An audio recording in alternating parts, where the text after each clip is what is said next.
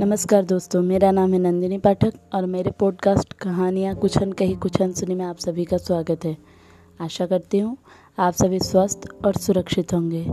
इसी शुभकामना के साथ चलिए हमारा आज का कार्यक्रम हम शुरू करते हैं। आज हम सुनेंगे प्रतिज्ञा उपन्यास का पांचवा भाग।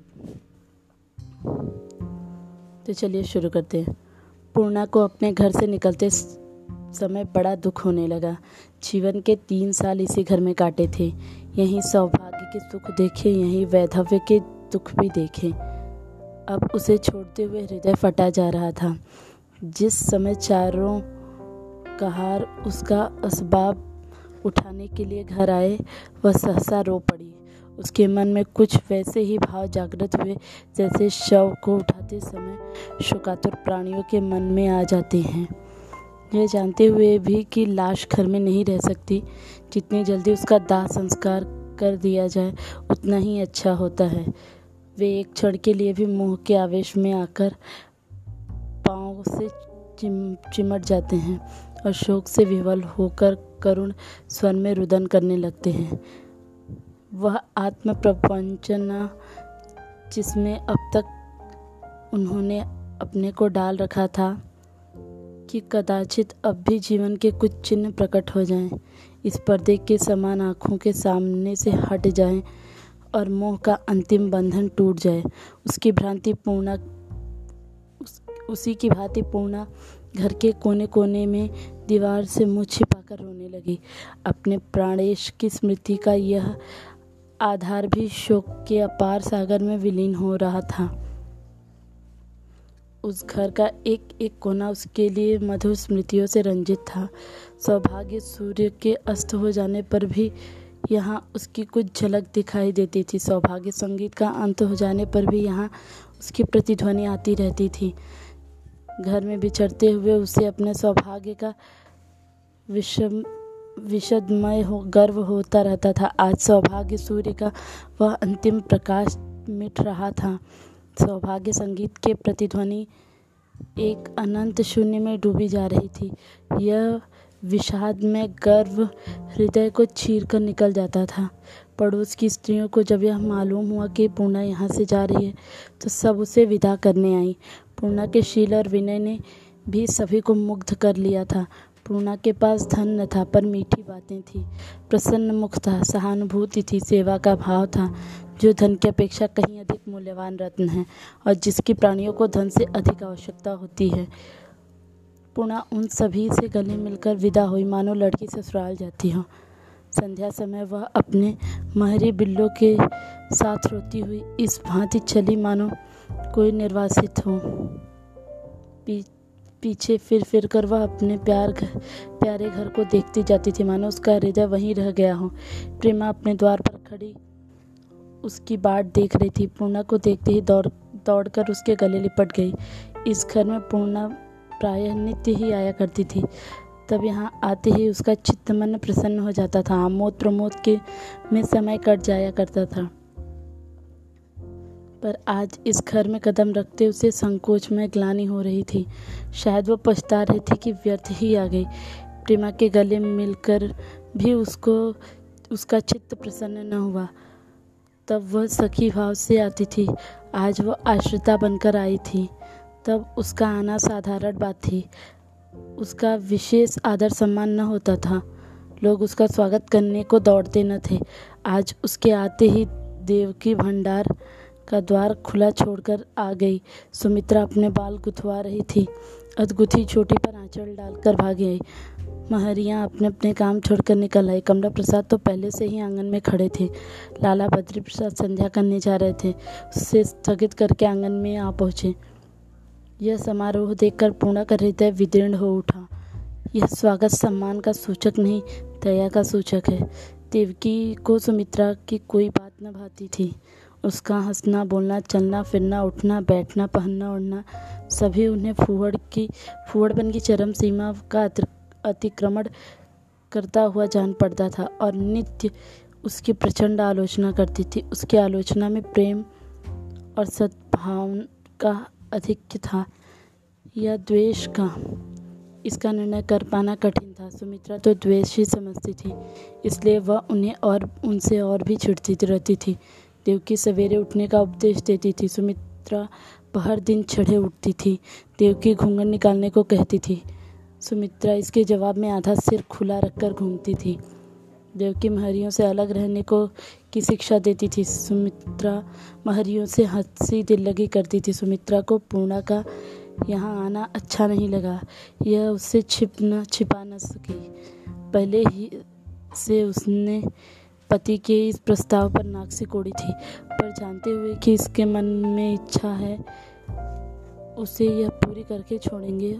उनसे विरोध करने, करके अपयश नहीं लेना चाहती थी। सुमित्रा सास के मन के भाव ताड़ रही थी, और यह भी जानती थी कि पूर्णा भी अवश्य ही ताड़ रही है। इसलिए पूर्णा के प्रति उसके मन में स्नेह और सहानुभूति उत्पन्न हो गई। अब तक देवकी पूना को आदर्श गृहिणी कहकर बखान कर, बखान करती थी। उसको दिखाकर सुमित्रा को लज्जित करना चाहती थी इसलिए सुमित्रा पूना से जलती थी। आज देवकी के मन में वह भाव न था इसलिए सुमित्रा के मन में भी आज वह भाव न रहा। पूर्णा आज बहुत देर तक प्रेमा के पास न बैठी। चित्त बहुत उदास था। आज उसे अपनी दशा की हीनता का यथार्थ ज्ञान हुआ था। इतनी जल्दी उसकी दशा क्या से क्या हो गई? वह आज उसकी समझ में आ रहा था। यह उस घर के खपरेल वाले घर से कहीं सुंदर था। उसके कमरे में फर्श थी, सुंदर चारपाई थी, अलमारियाँ थी, बिजली की रोशनी थी, पंखा भी था। पर इस समय बिजली का प्रकाश उसकी आँखों में चुभ रहा था और पंखे की हवा देह की ज्वाला को, देह की, को ज्वाला की भांति जला रही थी, झुलसा रही थी। प्रेमा के बहुत आग्रह करने पर भी वह आज भोजन न कर सकी। आकर अपने कैमरे, कमरे में चारपाई पर लेटी रोती रही। विधि उसके साथ कैसी क्रीड़ा कर रही है? उसके जीवन सर्वस्व का अपहरण कर के वह उसको खिलौने से संतुष्ट करना चाहती है। उसके दोनों आँखें फोड़कर उसे सुर, सुरम्य उपवन की शोभा दिखा रही है। उसके दोनों हाथ काटकर उसे जल क्रीड़ा करने के लिए सागर में धकेल रही है। ग्यारह बजे थे। पूर्णा प्रकाश में आँखें, प्रकाश में आँखें हटाकर खिड़की से बाहर अंधकार की ओर देख रही थी। उस गहरे अंधकार में उसे कितने सुंदर दृश्य दिखाई दे रहे थे। वही अपना खपरेले का घर था।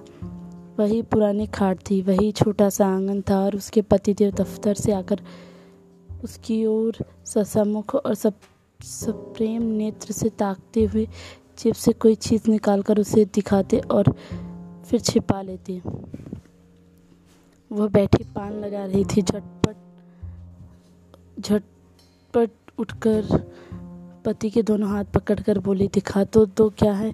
पति ने मुट्ठी बंद कर ली, उसकी उत्सुकता और बढ़ी। उसने खूब ज़ोर लगाकर मुट्ठी खोली, पर उसमें कुछ न था। यह केवल कौतुक था। आह, यह कौतुक उस क्रीड़ा में उसे अपने जीवन की व्याख्या छिपी हुई मालूम हो रही थी। ससा सुमित्रा ने आकर पूछा, अरे, तुम तो यहाँ खिड़की के सामने खड़ी हो। मैंने समझा तुम्हें नींद आ गई होगी। पूना ने आँसू पोछ डाले और आवाज़ संभाल कर बोली, यह तो तुम झूठ कहती हो बहन। यह सोचती तो तुम आती क्यों?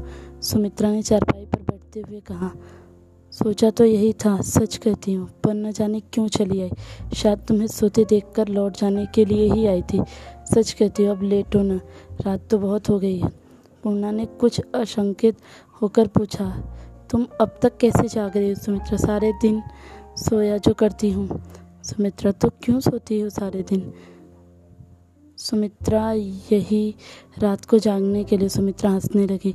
एक क्षण में सहसा उसका मुँह गंभीर हो गया। बोली, अपने माता पिता की धन लिप्सा का प्राश्चित कर रही हूँ, बहन और क्या? यह कहते कहते उसकी आँखें सजल हो गई। पुनः, यह वाक्य सुनकर चकित हो गए। उसके जीवन में मधुर संग, उसके जीवन के मधुर संगीत में यह कर्कश स्वर क्यों? सुमित्रा, किसी अंतर्वेदना से विकल हो रही थी। तुम देख लेना बहन, एक दिन यह महल ढह जाएगा। यही अभिशाप मेरे मुँह से बार बार निकलता है। पूर्णा ने विस्मृत होकर कहा, ऐसा क्यों कहती हो बहन? फिर उसे एक बात याद आई। पूछा, क्या अभी भैया जी नहीं आए? सुमित्रा द्वार की ओर भयभीत नेत्रों से देखती हुई बोली, अभी नहीं बारह ही बजे हैं, इतनी जल्दी क्यों आएँगे? न एक, न दो, न तीन। मेरे ब्याह को इस महल में महल में मेरा बहल, मेरा विवाह तो इस महल से हुआ है। लाला बद्री प्रसाद की हूँ इससे बड़े सुख की कल्पना और कौन कर सकता है? भगवान ने किसके लिए मुझे जन्म दिया है? समझ में नहीं आता। इस घर में मेरा कोई अपना नहीं है बहन। मैं ज़बरदस्ती पड़ी हूँ। मेरे मरने जीने से किसी को कोई परवाह नहीं है। तुमसे यही प्रार्थना है कि मुझ पर दया रखना। टूटे हुए तारों से मीठे स्वर नहीं निकलते। तुमसे न जाने क्या क्या कहूँ। किसी से कह न देना और भी विपत्ति में पड़ जाऊँगी। हम दोनों दुखियाँ हैं। हम तुम्हारे हृदय में सुखद स्मृतियाँ और मेरे हृदय में वह भी नहीं। मैं सुख देखा ही नहीं और देखने की आशा भी नहीं रखती। पूर्णा ने एक लंबी लंबी सांस खींची। मेरे दुर्भाग्य में से अपने भाग्य की तुलना न करो, बहन। बहन पर आश्रय में बड़ी विपत्ति और बड़ा दुर्भाग्य है। सुमित्रा सुखी हँसी हंसकर बोली, यह विपत्ति क्या मेरे से नहीं है, बहन? तो अगर मुझे कहीं आश्रय होता तो मैं एक, इस घर में एक क्षण भी न रहती। सैकड़ों बार माता पिता को लिख चुकी हूँ कि मुझे बुला लो। मैं आजीवन तुम्हारे चरणों में पड़ी रहूँगी, पर उन्हें मेरी कोई परवाह ही नहीं है।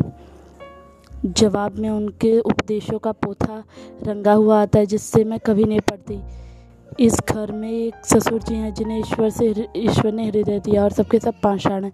मैं तुमसे सत्य कहती हूँ, बहन। मुझे इसका दुख नहीं है कि इस महा यह महाशय क्यों इतनी रात को आते हैं या उनका मन और किसी से क्यों अटका हुआ है।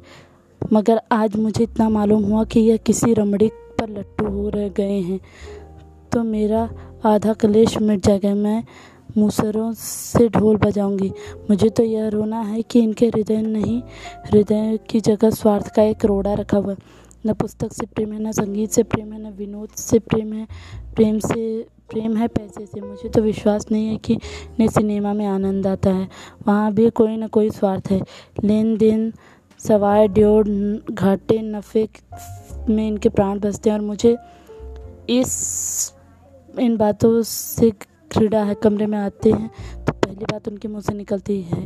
वह यह कि अभी तक बत्ती क्यों नहीं बुझाई?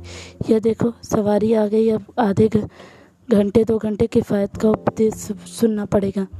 यूँ मैं धन को तुच्छ नहीं समझती संचय करना सही अच्छी तरह जानती हूँ। पर यह क्यों क्यों, क्या है कि आदमी को दास बना कर रख दिया जाए?